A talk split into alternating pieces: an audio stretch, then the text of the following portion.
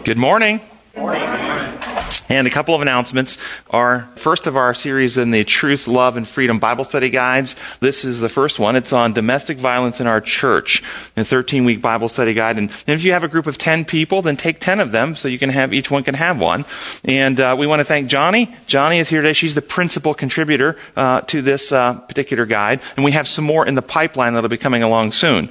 If you live outside the area and you would like this, on our website is the Adobe file. So if you live, for instance, in Australia or New Zealand or South Africa and you'd like this, the Adobe file is there, the printable version. You can download it at no cost. We've uh, given you the freedom to print these up in your local area as long as you're going to use them for not-for-profit basis. Let's go ahead and begin with prayer this morning. Our gracious Heavenly Father, we thank you for the opportunity to come and study. We thank you for the love you've given us. We thank you as you have drawn us closer to you with the truth as revealed in Jesus. We pray that you'll be with us today, that our minds will be drawn to you, and that we will understand your methods, and we will live to, to bring glory to your name. We pray in your holy name. Amen. Amen. We are doing lesson uh, number 11 in the quarterly, um, Major Lessons from Minor Prophets, and the title this week is Visions of Hope, Zechariah. And the key thought in the lesson says the following.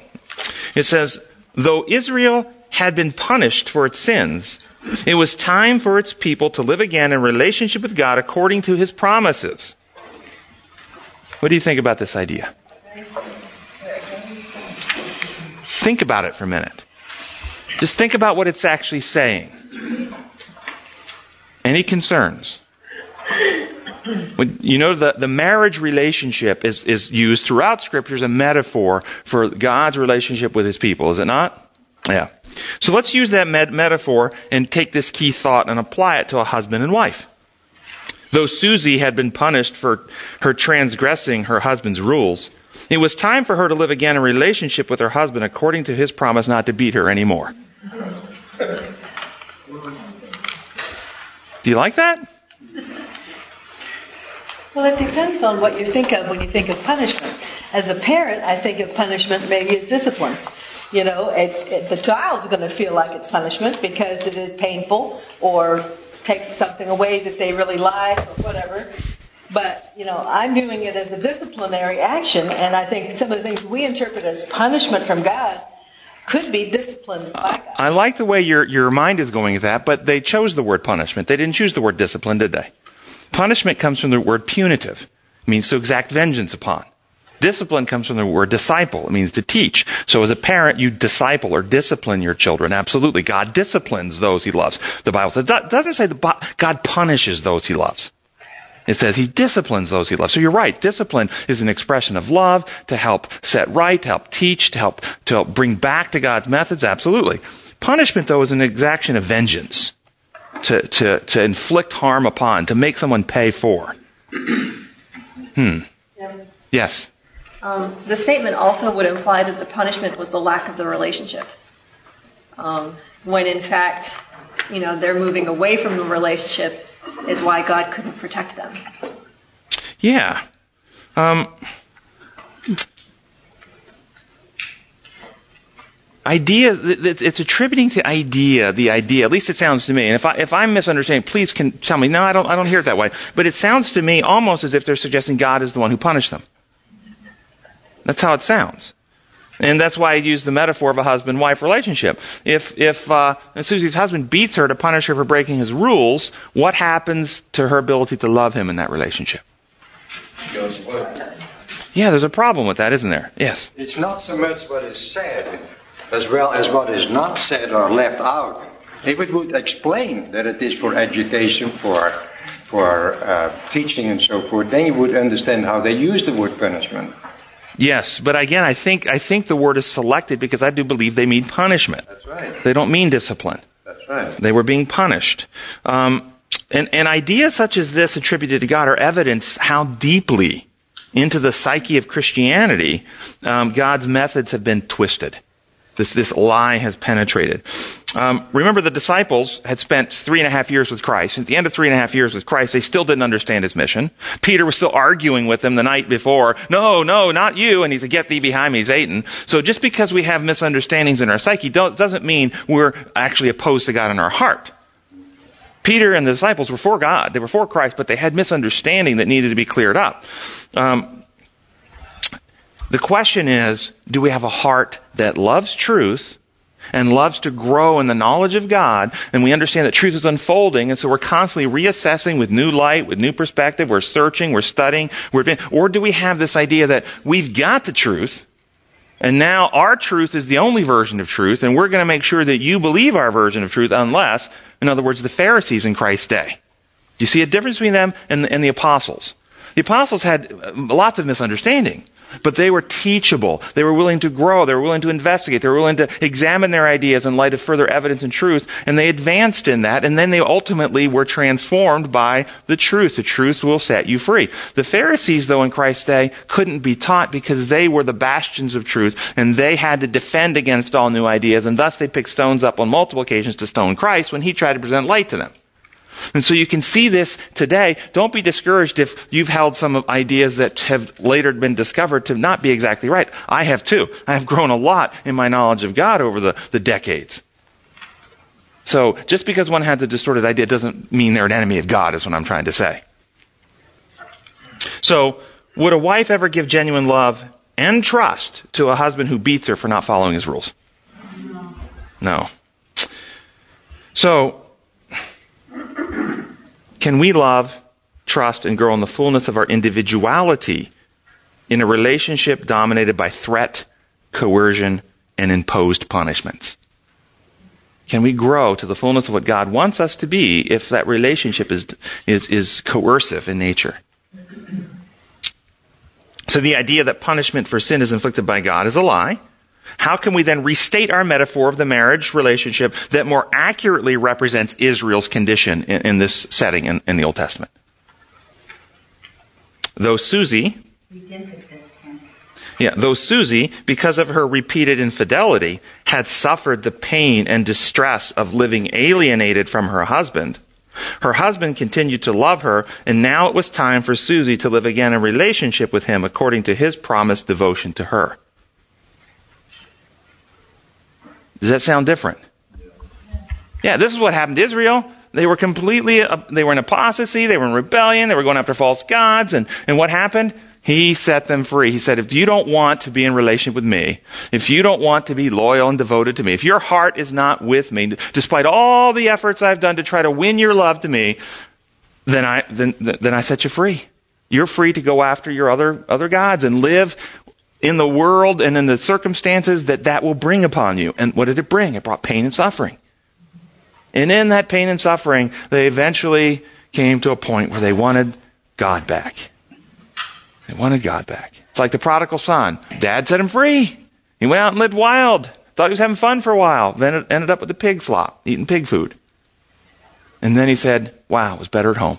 Then I'll go home. There was suffering. There was punishment, if you want to use it. If you want to use that word, as a direct consequence brought out from the behavior itself. Not an infliction from God because he was hurt and he was upset and his feelings were offended. So, why did Israel end up in cap- captivity? Because God used his power to make sure that it happened, or because God removed his protective hedge and allowed them to reap what they chose? Yeah. First paragraph, it says, on the wall of an old castle in Central Europe, a short Latin inscription reads, Dum sparo spiro. It means, as long as I breathe, I have hope. This saying can summarize the message of Zechariah to God's people. Nearly 20 years after their return from Babylon, Babylonian captivity, some began to wonder if God was still present among his people. They started to feel discouragement re, uh, replace their earlier enthusiasm. Well, in the 19th century, there was a great spiritual awakening in, in North America, with many people returning to relationship with God, taking seriously Jesus' promise to come again. Many Christian groups began longing for and looking toward the advent, the return of Christ. Some set dates only to be disappointed, to set dates to be disappointed again. Several new church groups arose from this passion to see Jesus come again. The Seventh day Adventists, those who want to see the advent of the Messiah, church was one of these. May 21, 2013, just a few weeks ago, celebrated the 150th anniversary of the founding of the SDA Church. Uh, May 21, 1863 was the date that was voted to actually become a official church organization. The church, with its uh, mission, was to prepare and send a message that Jesus is coming again and prepare the world for the advent. Question 150 years later, do Christians today still have a passionate expectation that Jesus will return soon? Or have we lost hope? Fallen asleep? Fallen into complacency? And believe Jesus will come one day, but not in our day?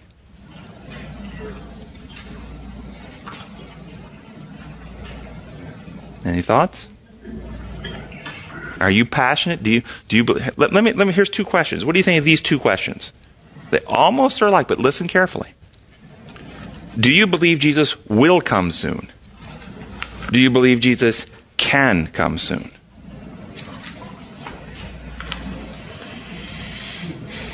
Are those the same question? No, they're different. What do you believe? See, do you believe Jesus will come soon implies that God has a set timetable. Jesus' return is pre-programmed. It's like a time bomb. The clock has been set. It's been turned on. It's counting down. And when it reaches zero, he's coming. Do you believe Jesus can come soon implies that God is waiting for certain conditions to occur before Christ comes. While God knows the day and the hour Christ returns because God, because God knows the future, what determines the time is not some preset clock, but the condition of certain things on earth which we can influence. Yes to the first note. So, so, so which do you think is more accurate? There's a preset clock and it's counting down? No. Or that God knows the day and the hour, but that's determined by conditions. Yes. So what do you believe? Do you believe God can come, Christ can come soon? Yes. So what's stopping him? What's the conditions that aren't being met that he's waiting for, as you understand it? And I'd like to hear some answers. What do you believe the conditions are? Uh, Did y'all hear what she, Lori said? The gospel of the kingdom hasn't been preached to the entire world. What are you telling me that in every nation, tribe, and people around the world, people haven't heard the name Jesus Christ yet? The true gospel. Oh, okay. The true gospel. Okay, what would what would distinguish the true gospel from another? God versus a hating God that's going to destroy you. Okay, a God of love versus a hateful, punishing God. See, which which version has gone to the world? Well, that's gone. Jesus died to, to take upon himself our sin, to assuage the wrath of the Father, because he loved us so much. This has gone to the world, right? The Yeah. Inquisition has gone to the world. The Inquisition has gone to the world, yes. What I was thinking was the, uh, the disciples were confused and arguing amongst themselves just, uh, just weeks before Christ was crucified. I think the gospel has to go to the church, God's church, because God's church doesn't understand the gospel. They don't understand, you know, the love concept that you're uh, explaining to us over the past few weeks and the past few years. I, I would I would have to second that. I would have to agree with that. Yes, Ken. I get the idea with our lessons and, and also with the effort that a lot of people make to reach other people, that they are trying to get to the point where they think the other people are. In other words, if I think you are a person who holds fast the idea that, or the concept that God is a vengeful, punishing God, then I have to center all my introduction around that to you. I, I think what's happened with that whole thing is that we that's a trap. That's that's a that's just quicksand. Because if you step into that into that uh, terminology or that language to try to reach someone, you're just going to get pulled down with it. Yeah, I, I don't know that they're stepping in to try to reach them. I think they believe it.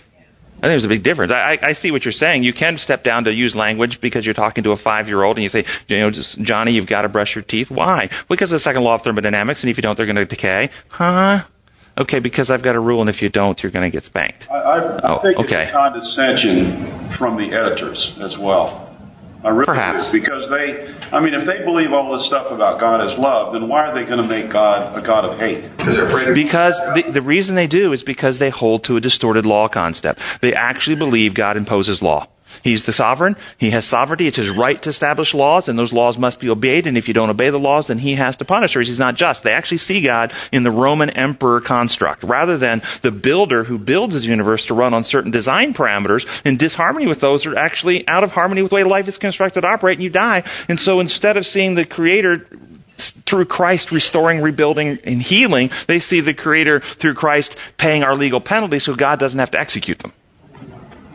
It's a big difference, yes. That, that's what I was going to say. I think, I mean, punishing and the imposed law construct is one part of it, but to me, it's the same as the disciples. It's the misunderstanding of what the kingdom of God is, and it is not. It does not look like kingdoms of this world. That's exactly right. So the punishing part is one part of it because that's how human governments run, Mm-hmm. but it's the entire government, and it doesn't look anything like the kingdoms that we recognize of this earth. It's What- same thing the disciples were, were fighting about with who's going to sit next to it. Well said. Wendell in the back.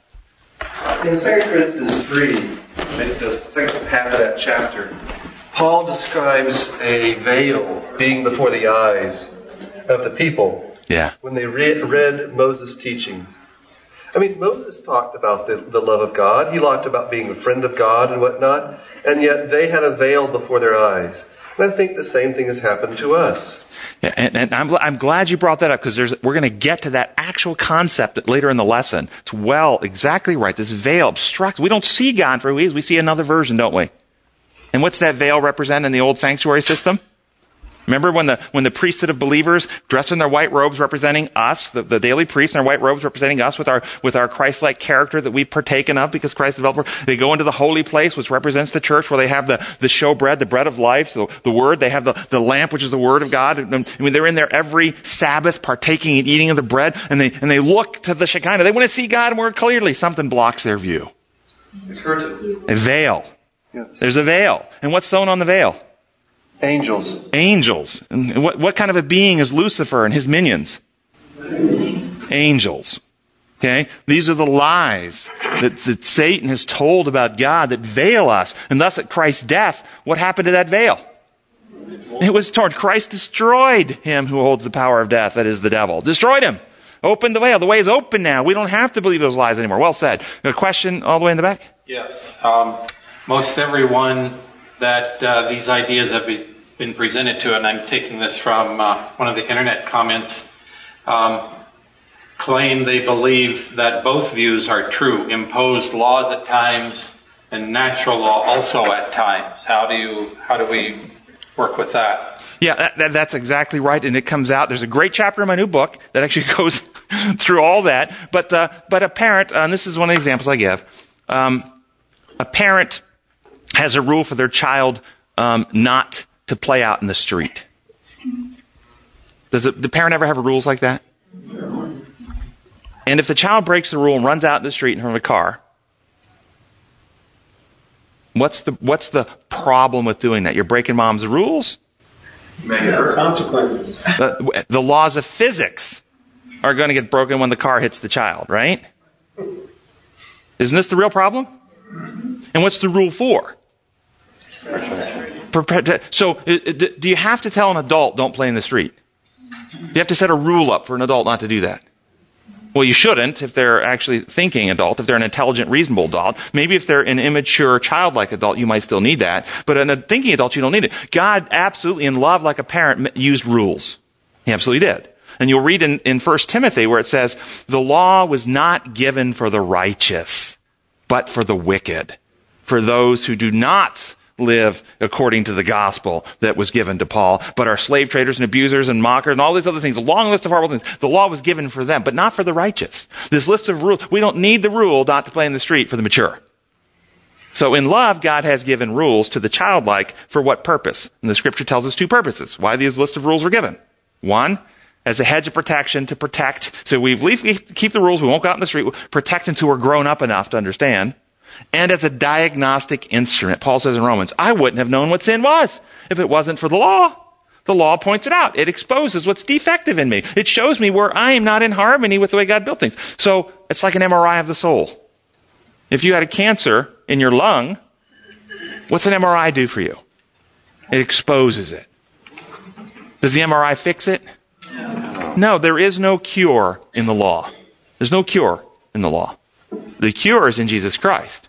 But the law was given to help diagnose and to hedge to protect, to lead us to Christ. So yeah, God used that method, but it's not the remedy, it's not the cure, and it's only a distillation of the design protocols. All those rules are an expression to help keep us in harmony until we're actually healed.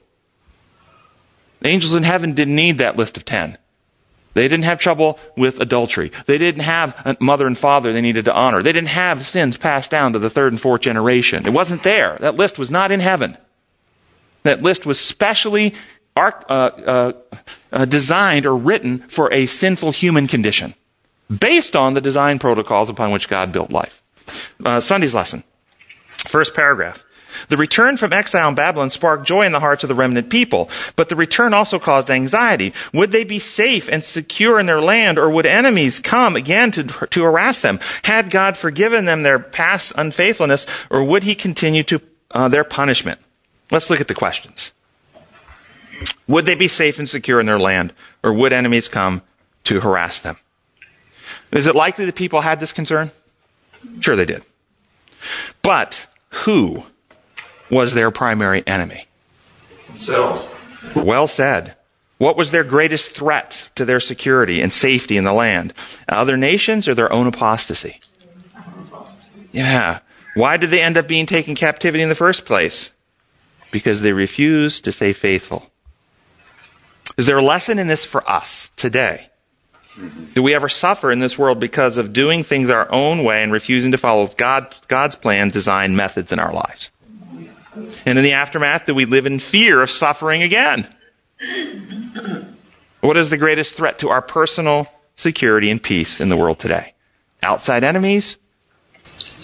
Ourselves. Ourselves. The greatest battle we have to fight is with self. That's it. Yeah. All right. Yes. Does it follow, though, that if we are following all of those constructs that God designed, that everything will be hunky in life? In our character, yes, absolutely. If we follow His design, we will have peace internal to ourselves in the face of the external storms. Christ is our example, sleeping well in the storm. Even when he was being crucified and abused, he maintained his peace. Stephen, when he's being stoned, uh, had a, the glow of an angel. Father, don't lay this to their account. Um, so yes, internal to ourselves, our character, our heart, our mind will be at peace. But we may, we may be martyred. So that we're Job. not saying this is a prosperity gospel where everything's going to just fall into place and you're going to be wealthy and all this just because you follow all those things. No, we're not talking. Notice I said internal to yourself. Right. I said in heart, in mind, in character, you will have growth in peace, in mind, in heart. But no, you may be like Job, who suffered the loss of ten children, all of his wealth, ended up sickness and disease. Uh, physiologically on this earth, he actually suffered greatly, but his, he, he had peace. He, he trusted God through all of that. But he, he, he anguished in the sense of he grieved for the loss of his children. He cried. He was heartbroken, but he didn't distress in the sense of what's wrong with me? I am a sinner. Remember his friends came. You've sinned terribly. You've sinned terribly. No, I haven't. He had peace knowing that he was not at fault for this. So there was grief in the external loss, sadness over what was going on around him, but there wasn't that internal sense of condemnation, shame, guilt, fear that he was failing, fear that he was going to burn in hell, fear that it was all his fault. All that was not, he had peace with himself and peace with God, even though he was still agonizing for what was going on around him. Yes. Well, he thought that was coming from God. And I find it really interesting, though, when he got his audience with God that he had asked for, that God never really explains. He explains in Job to us what happened, but he never really talks to Job about really it's Satan's fault. You know, I, I, I let loose, he let loose, you know, and this is the result. He never explains it. All he does is say to Job, trust me. Look at what I am capable of doing. Look at what I've done, and see that I am that kind of being so you can trust me. He never does say But, but he did. This is the point. Job had peace with himself, and he still had peace with God, even though he didn't understand it all. He didn't doubt that. I'm just saying God never explained why what Job would feel like was punishment wasn't. We, let's, let's rephrase that. We don't have a recording that God explained it to him. We don't know that he didn't explain it to him. We just don't have it recorded that he explained it to him. I have no, I, I personally believe that Job got an explanation at one point. or at least he figured it out as Abraham did on his way to sacrifice his son in his agony. You don't hear a voice from God explaining it to him, but it, we're told that Abraham finally realized, hey, if God gave me this son to first he can resurrect him. So Abraham finally figured it out and figured it out based on knowing God. I think Job finally came to an understanding of what was going on. My, that's my personal belief, but it's not recorded, so you're right. It's in Job, so somebody figured it out. Yeah. Okay. Well, Yeah. it seems like that um, that when God withdraws His protection, that allows external forces to come in. And with the, the case of Israel, it appears that the reason that God withdrew His protection is because the people wanted Him to, in the sense that they didn't want to be with God anymore. Absolutely. But in the sense with Job, Job didn't necessarily want God to remove His protection. Correct. So why did it happen? Exactly. Why did it happen? As an example, the universe. Questions about God's judgment. Because that's exactly right. Uh, Paul tells us in 1 Corinthians 4 9, we are a spectacle, a theater to angels and to men. That, that uh, in, in Colossians 1 uh, 20, it says that all things in heaven and in earth are reconciled to Christ and the cross. The- um, I wouldn't say a pawn. I would say he was such a friend of God. And that's what it says in there, um, that he was such a trusted friend of God. And it says right in Job, I think chapter 42 or 41, that Job, you have said of me what is right. This is the deal. Are, are you a friend? Of, are you a friend of God? Knowing, hey, let's say you have a close friend. Let's say your dad, uh, uh, uh, granddad that you love. Somebody's been falsely accused of something, and they're and they're being ruined. Their reputation is being ruined in, in the press. They're being they're being slaughtered. Uh, uh, they, they're they're they're, they're uh, maybe they're running for president, and they're just all these lies are being told, and they're being. And you have the ability to go on the witness stand for them to set the record straight. Would would would you would you be willing to do that? Well, if there was a dialogue and we agreed to the arrangement, but if it's something that happens outside of my knowledge, But but but that was unfair. But Job, Job, well, um, my, my, my belief in Job was that Job said, My life's in your hands, Father. Use it as you will. And where is it? I'm willing to do what you need me to do, Lord. I trust you that much. Yes. And I I really want to move on. Yes. Wanted to point out that the, concept that there was a hedge around Job is an accusation by Satan, um, the father of lies. So that protection may not, you know, that hedge may not actually have been a true hedge. He may have, you know, when, when God said He's in your hands, it's the same language that that God that Abraham used talking about Hagar to Sarah. She's in your hands. She's already your servant. You know, she's already in your territory essentially. Um, and so we can't necessarily assume that what Satan said was true. That's just my point. So. Yeah, I think the issue was really that Satan was trying to get the universe to dis- distrust God, and that God knew. It, it started out right, right in Gen, uh, Job one. God makes a judgment about Job. He's perfect and righteous in all his ways. There's no one on the earth like him. God judges Job's heart and character. Satan says, "No, he's not. He's not righteous. He only pretends to be because you pay well. You got this hedge of protection. You pay him well." And, and that's why he pretends. The onlooking universe, the angels watching, can't read hearts and minds. If they could, none of the angels would have been deceived by Satan in the first place. They would have looked through him and said, You're a liar. I can see that right in your heart. They couldn't see it. So, now who's telling the truth? How do you know? God says he's righteous. Satan says he's not. How do you know? He's in your hands. You can do with what he want. Now, did God say to Satan, You can only harm him? He says, in your hands. Satan could have had him voted president of the world, king of the whole world. Everybody come and pay adoration, give him a billion more dollars and more wealth and, and all the, I mean, he could have done that. Satan had, remember he offered all the nations of the world to Jesus? He could have done that. He didn't do anything positive for him. Why? Satan's character is now being revealed. He's revealing who? He's the destroyer, showing it in action. Satan's un- uncovering himself. And at the same time, Job eventually says what is right and stays loyal and faithful. And so if Satan gets Job to curse God, he looks to those angels who can't read hearts and minds and says, see, I told you guys, he's wrong about Job and he's wrong about me. You can't trust him. He's lying. This was what was going on. Tuesday's lesson. Zechariah 3, 1 through 8. It says, Then, then he showed me Joshua the high priest standing before the angel of the Lord, and Satan standing at his right side to accuse him. The Lord said to Satan, The Lord rebuke you, Satan. The Lord who has chosen Jerusalem rebuke you. Is not this man a burning stick snatched from the fire? Now Joshua was dressed in filthy clothes as he stood before the angel. The angel said to those who were standing before him, Take off his filthy clothes. Then he said to Joshua, See, I have taken away your sin, and I will put rich garments on you. Then I said, Put a clean then, yeah, then I said, put a clean turban on his head. So they put a clean turban on his head and clothed him while the angel of the Lord stood by. The angel of the Lord gave this charge to Joshua. This is what the Lord Almighty says. If you will walk in my ways and keep my requirements, then you will govern my house and have charge of my courts, and I will give you a place among these standing here. Listen, O high priest Joshua and your associates seated before you, who are men symbolic of things to come. I'm going to bring my servant, the branch. Let's identify the players. Who is Joshua the high priest? Literally, he's the first priest, high priest, after the captivity is over. He's the first one. But who does Joshua the high priest symbolize? He symbolizes, he stands for the people, but what's another name for Joshua? Jesus. And who's our high priest? Jesus. So he also stands for Jesus. Who's the accuser? Satan. Who's the angel of the Lord? Symbolically, who's it representing? Jesus. That's exactly right. What is the fire from which the burning stick is plucked? Sin. Deviations from God's design. Deviations from God's design. What is what does it mean? What what what uh, is the burning stick? Hell. Yeah, sinful humankind. Sinful humankind is the burning stick. What do the defiled or filthy clothes represent?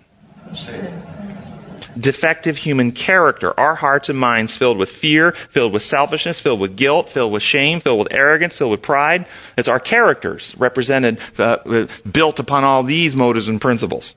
What does it mean to take away the filthy clothes and put on clean clothes? Transformation of character, removing fear and selfishness from the character and restoring our hearts to self-sacrificial Christ-like love. To be like Christ in character and heart and mind. Who's the branch? Jesus is the branch. That's right. So, with all that now, what do you gather of the meaning of this little vision? Condemnation and vindication. Condemnation and vindication. Plan of salvation. God, Plan of salvation. God will re- remove the, the filthy things from our lives and restore what's clean. God remove the filthy things and restore the clean. There's so much. This is rich, guys. This is very, very rich. You should mark it in your scripture. It's a great one. Yes. He didn't put clean clothes on top of the dirty. He, oh, he didn't. He didn't cover over the dirty clothes, did he? You know that one? That that metaphor? That uh, when we accept the right, the robe of Christ's righteousness, He covers over our wickedness with the robe. So when the Father looks at us, He can't see the wicked filthiness of our character. No, He doesn't do that. And he didn't put someone wearing clean clothes between. Yeah, he didn't. He, he didn't stand up the older brother in between God and the person with the filthy clothes, and have the have the angel of the Lord or God look at the the healthy brother in his stead. Didn't do that either. That's commonly taught as well. God looks at us, He doesn't see us. He sees Jesus who stands between us and the Father. It's not true. That's all imposed law construct. So Adam deviated from God's design and humanity was infected with fear and selfishness. Soon as Adam and Eve sinned, they ran and hid because they were afraid. And fear causes you to watch out for who? Self. That's exactly right. So fear and selfishness fills the heart. Operating on Satan's principles, being burned in that burning fire of sin, dying in the fires of selfishness. Jesus comes and becomes sin, though he knew no sin so that we might become, anybody can finish it? The righteousness of God. He became sin who knew no sin that we might become the righteousness of God. He took upon himself our iniquity. Our iniquity was laid upon him. He took upon himself our sinful condition so that he might cure it and remedy it. He would remove the filthiness and, and, and put on the pure righteousness of Christ. He, thus the angel of the Lord and the high priest both represent Jesus doing for us what we could not do for ourselves. Jesus takes away our sinfulness literally. He destroyed, this is Timothy, he destroyed sin and brought life and immortality to light. He destroyed death and brought life and immortality to light. Jesus Christ actually cleansed the species human by his singular victory. He now holds the cure, the remedy, the keys of salvation and eternal life. Satan is a legalist. He's an imposed law proponent who claims it's not fair that Jesus can't do this. Every sin must be punished, urged, to Satan. You cannot do this because sin hasn't been punished. Satan brings up a long list of misdeeds, arguing that everyone must be punished. Jesus says, the Lord rebuke you, Satan. Talk to the hand. We don't listen to that up here. Just as he did when he went to resurrect Moses. You can't take him. He broke the rule. The Lord rebuke you, Satan. Uh, this is like the uh, parable, the parable of the workers in the field. Everybody remember that parable? They go out and they, uh, it goes out the, the morning watch and hires workers, pay them a penny for the day or a dollar for the day, whatever it was in their money. Goes out in the midday, hires some more and says, I'll pay you what's right. And the, in the late last hour, I'll pay you what's right. And then after the, the work is over, they line them up last first and they all get the penny. They get the penny. They get the penny. And then the ones who've been working all day get their same penny they agreed to work for. And it's not fair. It's not fair. Do you understand why they say it's not fair? Because they, and if you feel any sense of, well, it's not, they worked all day and they only got a penny, and these guys only worked an hour and they got the same wage, it's not fair. It's because under the imposed law model. But think about it this way they're all die under the natural law model, they all have the same sickness. And the reward is what? Remedy. And it doesn't matter whether you take that remedy first thing in the morning, you take it at midday, or you take it when there's one hour left before you're dead. You take the remedy, you get the same outcome, you get cured. Exactly. And this because they have the imposed law concept, they miss the whole point. Well, think about this. You're dying of a terminal condition. Do you want to take the remedy early or in the last hour? So those who took it in the morning had a healthier life and were able to work in harmony with the king and their master for the whole day. Those who took it at the end only got cured with very, like the thief on the cross. Took it, didn't have much opportunity to do anything good. Which had the better deal? Those who took it early. But they actually thought that they had the worst deal because they had an imposed arbitrary law concept. The idea that, hey, it's arbitrary what we get paid. How much we get paid, it just, I mean, he could pay us a hundred dollars instead of a penny. No, it's a, it's a parable. The amount you got paid is the same. And what's the amount? You get cured from sinfulness and you get eternal life. That's the payment. You're restored. And it doesn't matter when in your life you take the remedy, as long as you genuinely take it, you get the same payment. But if you take it when you're 20, you get a life of living in harmony with the Master and working for Him and much more peace and much more joy. If you take it when you're on your deathbed, well, you still get the remedy. You get a, but you've missed out on so much. Which makes more sense, imposed law model or natural law model? Natural. It's incredible. Yeah. So Adam deviated from his design. Satan's the legalist. He argues it's not fair. So Satan's not getting anywhere with Jesus in this argument. Uh, it's not fair. He got this long.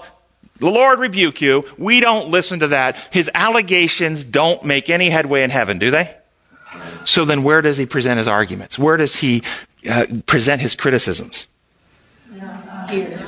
Yeah, so Satan turns to mankind with his legal arguments and begins to fill the minds of men with all kinds of legal ideas about God. Satan fills our minds with accusations, accusing us of falling short, of committing too many sins, of being too defective for God to love and save, of being unworthy.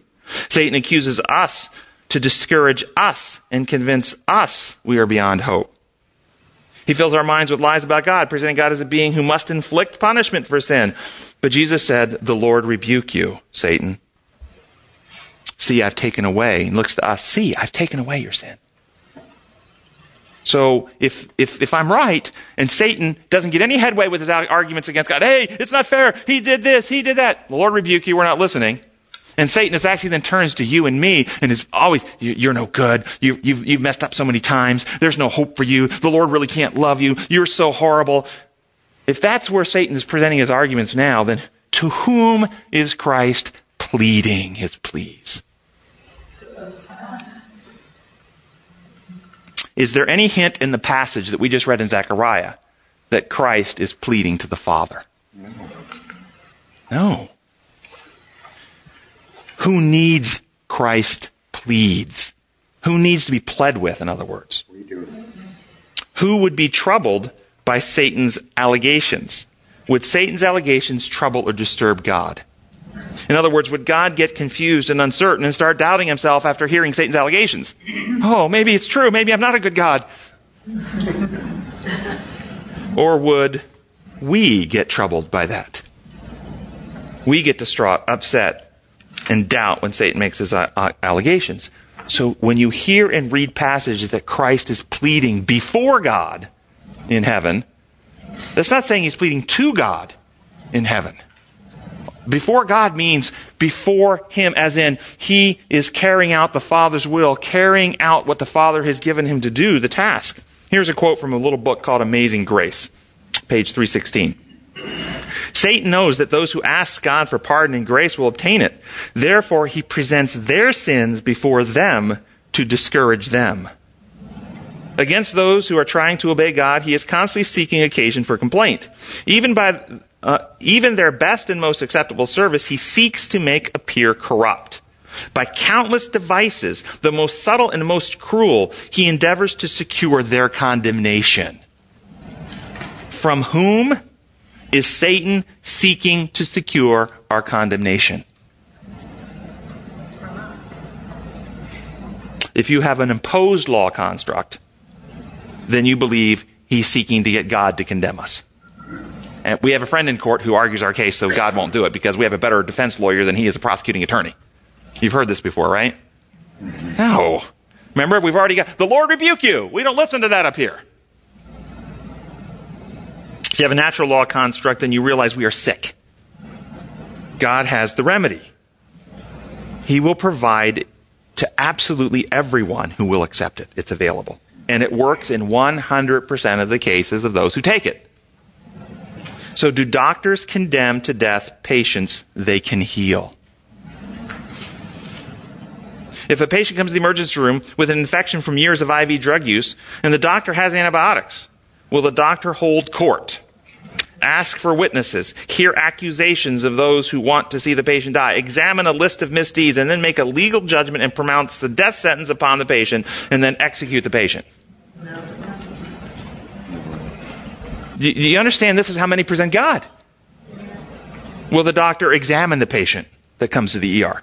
Hear the history of all that is being reported by family. Oh, he's been doing IV drugs since he was 13. He's been sharing needles with people on the street. Uh, he's been in rehab seven times, but he keeps going back. Will, will the doctor hear this history? Will he examine the records, the medical records of the last seven visits to the hospital and all the treatments they've had? Will he examine the records? Yes, no? Absolutely. For what purpose? Will the doctor make a judgment? Also known as a diagnosis. And after the judgment, the diagnosis, will the doctor then, judging the condition is a terminal condition if not remedied, di- uh, prescribe a, a treatment, a remedy. Offer this antibiotic to the patient. Give them remedy. So, who must the enemy, Satan, get to condemn the person, the sinner, so that the sinner won't take remedy? Themselves. Exactly right. The sinner must condemn themselves. The sinner must be tricked by Satan into believing they are beyond healing. They are not worth saving. They are too far gone, no matter what. Thus, they won't take remedy. Here are some Bible texts, and I want you to note these regarding God's attitude and condemnation of sinners. The first one, I'm sure everybody knows, John 3, 16 and 17. 17 is key. For God so loved the world that he gave his only begotten Son, that whoever believes in him shall not perish but have everlasting life. For God did not send his Son into the world to condemn the world, but to save the world through him. Or, John 8, 11, the woman caught in adultery thrown down, thrown down before Jesus. Jesus said to her, Neither do I condemn you. But I like this one Romans 8, 31 through 39. Get this. What then shall we say in response to this? If God is for us, who's for us? God. Who can be against us? He who did not spare a son but gave him up for us all, how will he not also, along with him, graciously give us all things? Who will bring any charge against those who God has chosen? It is God who justifies, meaning, what's it mean? Who sets us right. It's God who sets us right. Who is it that condemns? It's a question. Christ Jesus, who died, more than that, who was raised to life, is at the right hand of God and is also interceding for us. What's also mean? In addition to who? God. To the Father. Keep reading. Who shall separate us from the love of Christ? Shall trouble or hardship or persecution or famine or nakedness or danger or sword? As it is written, for your sakes we face death all day long. We are not consi- are, we are considered as sheep to be slaughtered. No, in all these things we are more than conquerors through him who, do, who loved us. For I am convinced that neither death nor life, neither angels or demons, neither present nor future, nor any power, neither height nor depth, nor anything else in all creation will be able to separate us from the love of God that is in Christ Jesus our Lord. Do you hear it? What's God's attitude? Does condemnation come from God? No, it doesn't. Never. These ideas of God sitting in judgment, holding court, examining list of deeds that have to be punished, this is Satan's view of God. And this is what has taken hold in the church. And this is why people are terrified of going before God. And we're so thankful we have Jesus who stands between us and God to protect us from his anger and wrath. It's all a lie. This is, we, this is why the, the, the Lord hasn't come. He's waiting for a people who know him, who are ready to see him, who aren't afraid of him. So who, to whom is Christ pleading? You and me. Do we ever struggle because we have mistakenly, have you ever in your life struggled because you thought Jesus needed to plead with his Father for you? You ever had that in your life? I did. I remember clearly having that idea. Have we ever struggled with guilt and memories of past failings, thinking that we've messed up so bad we're beyond hope? Who is behind such ideas if you have that come into your mind? If you thought, if that thought entered your mind from this point forward, what's the answer? When you start getting the thought, you're so bad, you messed up so many times, you're no good, you're beyond help, you're a terminal, nothing can help you, the Lord doesn't care about you. If that thought comes into your mind, it's coming from who? Satan. And what's the answer? The Lord rebuke you, Satan. Amen. The Lord rebuke you. It's not the truth. Second paragraph states, while Joshua is interceding before God for the people, Satan is bringing accusation against them based on their sinfulness. Where does it say in the text, Joshua is interceding before God for the people? Go to the text. Where does it say that? It's all read in. They come with a preconceived idea that the purpose of the high priest must, must intercede to protect. We take the blood into the most holy place so God won't, won't destroy them and lash out. This is, this is the view they hold. It's all imposed law construct. It doesn't say that anywhere. It's not in there.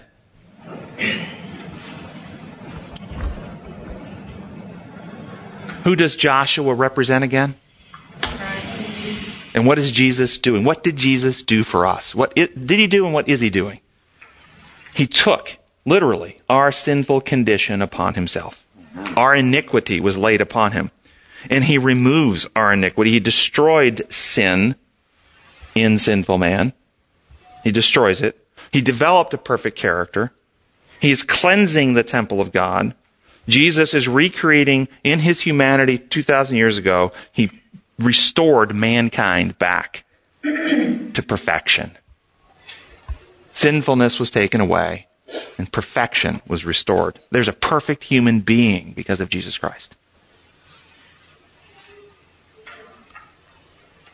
Third paragraph says, yes, read that for me. The Lord rejects the accusations, reminding the accuser that in his mercy he already has chosen Joshua. Moreover, his people already have suffered the full measure of divine punishment.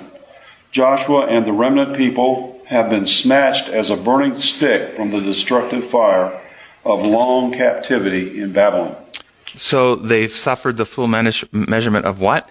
Divine punishment. Does that encourage you? Think about what that idea says. All right, I'm going to jump on because there's something I really want to get to. Zechariah 4, 1 through 6. Then the angel who talked with me turned and, and, wake, and woke me as a man wakes from his sleep, he asked, What do you see? I answered, I see a, a, solid gold lampstand with a bowl at the top, seven lights on it with seven channels of light.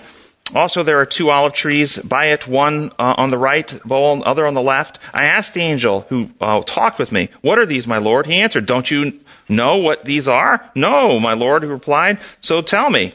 This is the word of the Lord to Zerubbabel. Not by might, nor by power, but by the Spirit, says the Lord. From what's the lampstand constructed? Gold. Solid gold.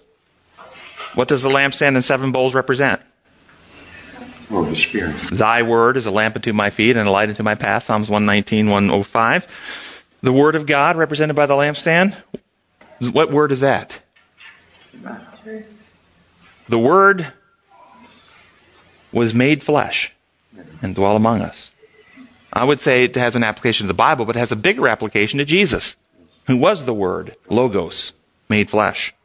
What do the seven lights represent? Holy Spirit. The uh, oil represents the Holy Spirit. Seven lights of the churches. And it says in verse 10 that they are seven eyes of the Lord. Um, some Bible commentators suggest this means it's God's all knowing presence. I actually take a different view. What did Jesus say we are to be for him? Light to the world, are we not? So we are to let our high priest, Jesus, work in our hearts, trimming the wick of our lives so that we shine brightly for him. Could the seven lights also called the seven eyes represent those who are Christ's followers, those who are connected to the solid gold lampstand that Christ shines out through? What is the eye symbolic of? Knowledge, intelligence, awareness. So I would like to suggest the seven lights represent the people of God who are enlightened and have spiritual insight and intelligence. These are not the believers trapped in darkness and misrepresentations of God, but those who have been filled with the Spirit and have the light of truth shining out from them. The Hebrew lexicon says that the word translated eye actually uh, can mean physical eye, but also can mean showing mental qualities, mental and spiritual faculties, fountain of knowledge. Right. So I'm going to suggest, and if you remember the symbolism of the of the um, uh, the, the sanctuary, every morning and evening the high priest would come in and trim the wicks of the seven lights. That's a symbol. The high priest working in our hearts to trim us so we burn more brightly for him. So I got to just jump down. There's so much in the the branch. Who does the branch represent? There's a, there's a in Zechariah six um, says that tell tell this tell him this is what the Lord Almighty says. Here this is six twelve and thirteen. Here is the man whose name is the branch. He will branch out from his place and build the temple of the Lord. It is he who will build the temple of the Lord, and he will be clothed with majesty and will sit and rule from his throne. And he will be a priest on his throne, and there will be harmony between the two. Jesus is the branch. Do you notice it doesn't say he leaves heaven?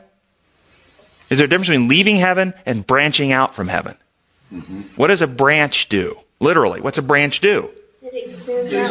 And it connects, right? It's still connected to its source, isn't it? So he branches out from heaven. He left heaven and he is the connecting link that connects disconnected mankind who'd been severed by sin from God. He branches out to heaven to reconnect man back to heaven again. He is the connecting link. I was studying this week. I came across an old journal, Signs of the Times, December 12, 1895. Consider how this was presented so over a hundred years ago and if we've lost anything.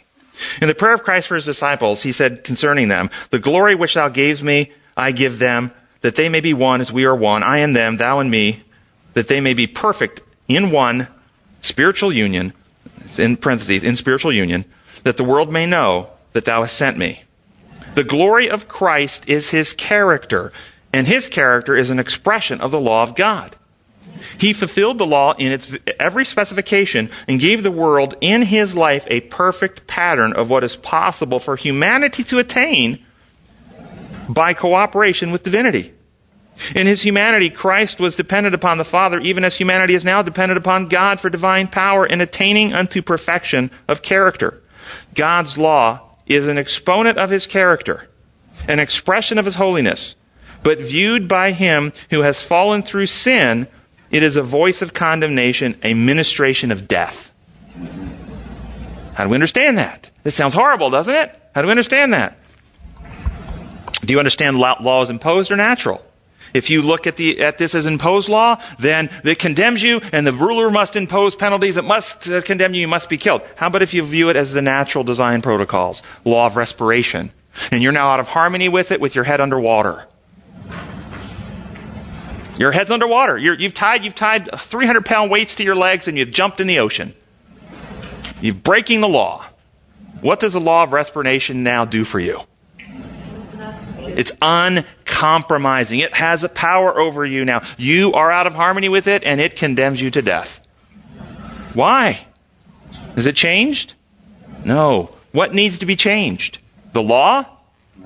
Or you need to be put back in harmony with the law? It is not in the province of the law to pardon the transgressor, for by the law the knowledge of sin, by the law shall no man be, no flesh be justified. No ray of hope shines forth from the law to the sinner. That's right. When you're tied on the law of respiration, doesn't offer you any hope, does it? Not at all. But it's not against you either. It's your condition, being underwater with the 300 pound weights against your leg. That's what's against you, not the law. But through Christ, a way of escape has been provided. Our Redeemer came in the flesh to condemn sin in the flesh, to lay hold of the repenting soul with an unyielding grasp, and at the same time to grasp the throne of God, becoming the connecting link between humanity and divinity, between earth and heaven. He is the only refuge of the guilty soul. In searching to know God, man is directed to Christ, who lived out the law of God and manifest to the world the attributes of the Father. In the Son of God, the inexpressible goodness of God is revealed. For in him mercy and truth met together, righteousness and peace kissed each other. God so loved the world, he gave his only begotten Son. Christ, in the flesh, condemning sin in the flesh, was a perfect revelation of God to the world. In answer to his request, show us the Lord, Jesus said, have, have I been with you so, uh, show us the Father. Has, have, have I been with you so long, Philip, that you don't know me? He that's seen me has seen the Father. The Lord Jesus is the embodiment of the glory of the Godhead. Now, now, get this next section. The light of the knowledge of the glory of God is seen in the face of Christ. This is what, what Wendell read earlier about the veil. The, God has revealed himself to man. He stopped to take upon him our nature. And in his Son, we see the glory of divine attributes. This next sentence. Those who see not in Christ the divine character are in the shadow of Satan's misrepresentation of divinity. They're in the shadow of Satan's view if you don't see the Father in Jesus. The God of this world has blinded the minds of men that they believe not, lest the light of the glorious gospel of Christ, which is the image of God, should shine through them. That's the quote that Wendell read earlier. In Christ Jesus is a revelation of the glory of the Godhead. All that human agent can know of God to the saving of the soul is the measure of the knowledge of truth that is in Jesus, to which he can attain. For Christ for Christ is he who represents the Father. There's so much good in here. I'm just really skipping along really fast. The Word of God in the creation of man needed no undoing. There was nothing imperfect, nothing incomplete. He spake and it was done. The very dust of the ground which man was formed was pure. The breath of life was, uh, was holy. He was placed in Eden, the garden of God, and its atmosphere was undefiled. The fountains and streams of water, all was holy. All was clothed with the spotless purity and unexcelled loveliness, and was in harmony with the character of the Father and the Son, by whom the worlds were made, and in whom life and the life of men exist. What's he saying? Everything was in harmony with their design because they built things to a- operate in harmony with their own principles of love. This is why all was perfect and in harmony. But in the transgression of man, both the Father and the Son were dishonored, misrepresented, their methods were no longer seen in the character of man. Instead, selfishness. Man committed sin, and sin is transgression of the law, which is holy, just, and good. Through sin, the temple of God, which he had built for his own indwelling and glory, was reduced to ruin, was fallen, and in decay. What temple would that be?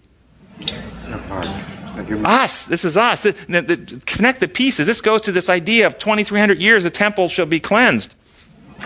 Satan beguiled the holy pair to their own destruction introduced an element of character that was antagonistic to God and their fellow creatures. What element was that?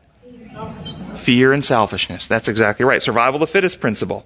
Before the entrance of sin, the hearts of God's children had been filled with love toward their Creator, and they were in harmony with His will. But upon yielding to the tempter, a warring element began to work in the human agent. A warring element is in us. And uh, there's so much in this. In this, there's uh, several paragraphs left. I'm not going to be able to finish.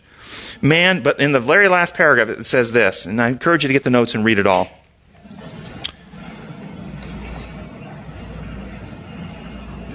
Everyone who should believe in Jesus should, should be recreated to walk in newness of life. And, and from the ruins of Satan, that Satan has wrought through sin, should rise in purity and holiness, the fallen temple of the Lord. Man was to be reconstructed, to be formed after the image of, God, of Jesus Christ, the wisdom of God.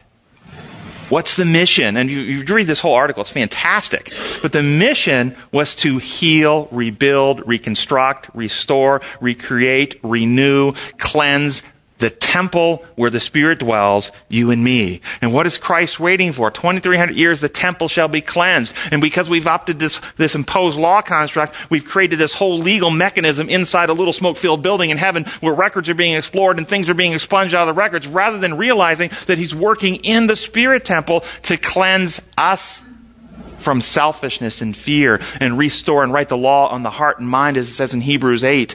I will write my law on their hearts and minds that we will know him and be in union with him we'll be one as Christ prayed.